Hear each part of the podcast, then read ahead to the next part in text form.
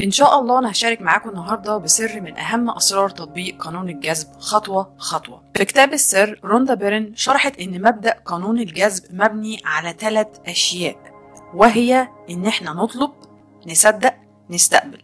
بالإنجلش ask believe receive. بس في ناس كتيرة قوي اتلخبطت لما جت تطبق الثلاث خطوات دول لأن الثلاث خطوات دول في ليهم متطلبات وشروط علشان إن شاء الله نحصل على أهدافنا بشكل عملي وبشكل حقيقي وليس خزعبلي.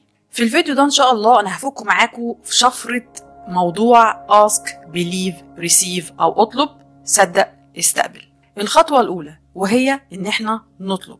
في الخطوة دي كل المطلوب مننا إن إحنا نحدد هدفنا بمنتهى التفصيل. تخيلوا معايا إن أنتوا دخلتوا مطعم وكنتوا عاوزين تتغدوا.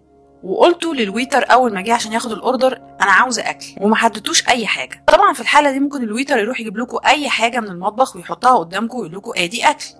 ساعتها أنتوا طبعا هتبصوا للأكل وهتبقوا محبطين جدا لأنه ممكن يكون حاجة أنتوا مش بتحبوها وممكن تكون حاجة عكس اللي أنتوا بتحبوا تاكلوها تماما. في حين إن أنتوا لو خدتوا وقتكم وبصيتوا في المنيو واخترتوا حاجة محددة وحددتوا أنتوا عاوزينها تتعمل إزاي تستوي إزاي؟ عليها توابل معلهاش توابل. إيه اللي يتحط فيها؟ إيه اللي ما تحطش فيها؟ ساعتها الأوردر لما يوصل إن شاء الله هيبقى نفس الحاجة اللي أنتوا عاوزينها بالظبط. لذلك لازم تاخدوا وقت كافي جدا في تحقيق هدفكم وتحديده من جميع النواحي بمنتهى الدقة والتفصيل. ملحوظة مهمة بالنسبة للخطوة الأولى الطلب بيكون مرة واحدة فقط. يعني إيه؟ تخيلوا نفسكم دفعتوا مقدم ومضيتوا عقد شقة جديدة أو عربية جديدة أو حتى طلبتوا حاجة من السوبر ماركت. ساعتها طبعا هترجعوا البيت فرحانين ومبسوطين وواثقين جدا إن خلاص البيت ده بقى بتاعكم أو العربية دي بقت بتاعتكم أو إن الأوردر ده خلاص جاي في الطريق. مش معقولة مثلا هتتصلوا تاني بالمكان اللي أنتوا اشتريتوا منه البيت أو العربية أو المكان اللي أنتوا طلبتوا منه الأوردر تطلبوا الحاجة دي تاني لأن أنتوا عارفين إن هي already جاية في الطريق. في الحالة دي إحنا بنطلب مرة واحدة بس لأن إحنا واثقين بإذن الله إن الحاجة دي هتتحقق.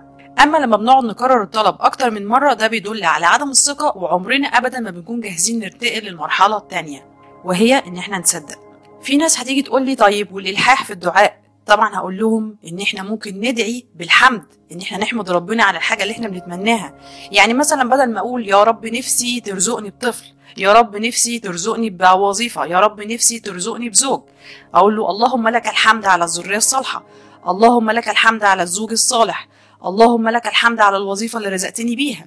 في فرق كبير قوي بين الاتنين. النوع الأول إن أنا أقول نفسي نفسي أو أنا عاوزة ده معناها إن الحاجة مش موجودة. إن أنا بطلب وبلح على حاجة مش موجودة. فبتبعث جوايا طاقة إلى حد ما مش إيجابية. أما لما أحمد ربنا على حاجة لسه ما ادهانيش هيبعث جوايا طاقة جميلة جدا إيجابية وتدل على الإيمان بقدرة ربنا سبحانه وتعالى إنه يقدر يرزقني بأي شيء مهما كان مهما كان ايا كان. الخطوة الثانية إن إحنا نصدق. يعني إيه؟ يعني التصديق والاعتقاد العميق. يعني تكون فكرة مقترنة بمشاعر قوية جدا.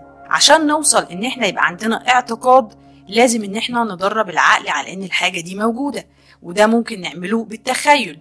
طبعا إن إحنا نقعد في مكان هادي ونتخيل الحاجة اللي إحنا نفسنا نحصل عليها أو إن حياتنا هتبقى إزاي لما نحصل على هذا الشيء ده بيتطلب تكرار علشان إن شاء الله نتقن هذا الموضوع. ملحوظة مهمة جدا جدا. لو الحاجة اللي أنتوا بتتمنوها دي ما بتخليكمش تحسوا بمشاعر إيجابية عميقة جدا جواكم تأكدوا مليون في المية إن مش دي الحاجة اللي هتسعدكم في حياتكم. طب ليه؟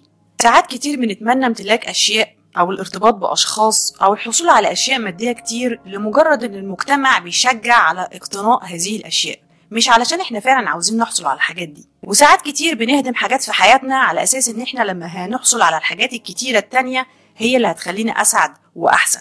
لكن للأسف أول ما بنوصل للحاجة دي أو بنحصل عليها بنحس إن ملهاش أي طعم وبنحس إن إحنا مش سعداء وبنحس إن إحنا عاوزين نحصل على أشياء أخرى. ونفضل في الدايرة دي طول عمرنا طب ليه بيحصل كده؟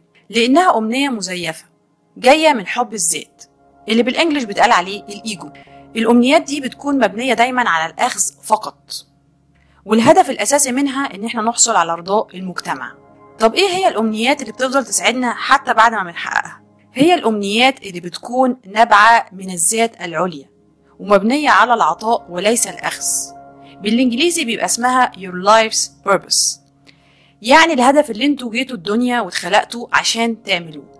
وهي الأهداف اللي المحرك الأساسي فيها بيكون نابع من جواكم وما بيهمكمش رأي المجتمع فيكم إيه. على فكرة مش لازم تبقى حاجة كبيرة قوي وعالمية. لكن هي بتكون المحرك الأساسي والوقود اللي بيدفعكم للأمام هي نوعية من الأهداف بتجعل من الأشياء المادية مجرد وسيلة وليست غاية لتحقيق أهداف أكبر وأسمى.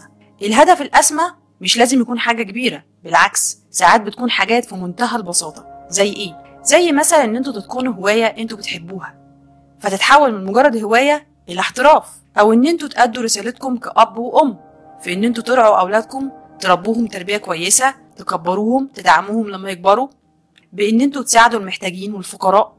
ممكن تكون نشر التعليم أو ممكن تكون رد الجميل للناس اللي ربتنا وقفت جنبنا وإحنا صغيرين الناس اللي وقفونا على رجلينا والنهاردة محتاجين لنا. تخيلوا مثلا إن أنتوا يكون هدفكم إن أنتوا تجيبوا بيت أو تجيبوا مكان أحسن لوالدك ووالدتك أو إن أنتوا تديهم مصروف شهري يدعمهم كل شهر. ده في حد ذاته هدف جميل جدا وعظيم جدا. تخيلوا مثلا إن أنتوا الهدف أو المحرك الأساسي ليكوا إن أنتوا تحصلوا على وظيفة أو تحصلوا على فلوس إن أنتوا تدعموا الفقراء. ده في حد ذاته هدف سامي وجميل جدا جدا. دي بس بعض الأمثلة لكن ممكن يكون في شيء تاني هو اللي بيخليكوا فعلا تحسوا إن في شيء بيدفعكم من جواكم إن أنتوا تعملوا حاجة.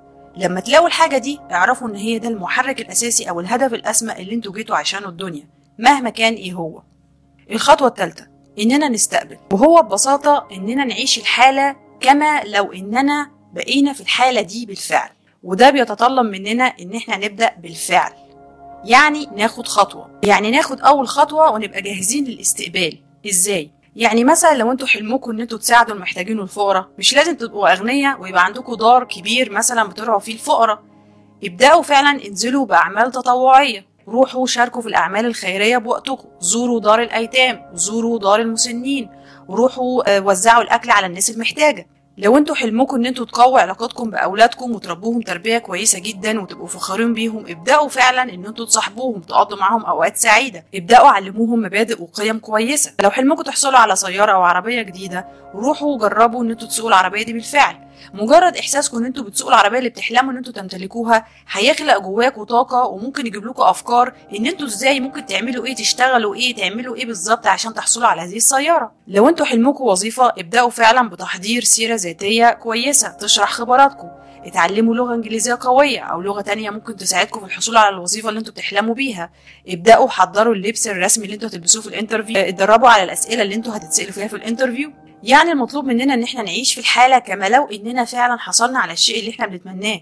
وما ننساش الخطوة الأولى وهي إننا بنطلب مرة واحدة وبعد كده بنصدق إن الحاجة دي بقت الحمد لله بتاعتنا فعلا. التصديق هيجي من المشاعر القوية اللي هتنبع من الهدف الأسمى اللي بيحركنا نحو الحاجة دي اللي هو أكبر مننا ومن حبنا لذاتنا. وما تنسوش إن أهم حاجة عشان نفعل قانون الجذب في حياتنا بعد ما نعمل كل الخطوات دي إن إحنا فعلا ناخد خطوة. لو إحنا قعدنا نتخيل ونكتب ونخطط بدون ما ناخد خطوة عمرنا ما هنحصل على أي حاجة.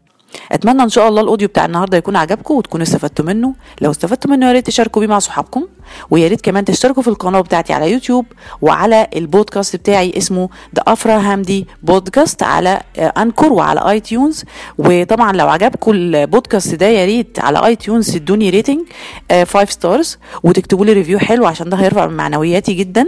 وأكون شاكرة لكم جدا. أشوفكم إن شاء الله أو تسمعوني إن شاء الله في ال audio الجاي. مع السلامة.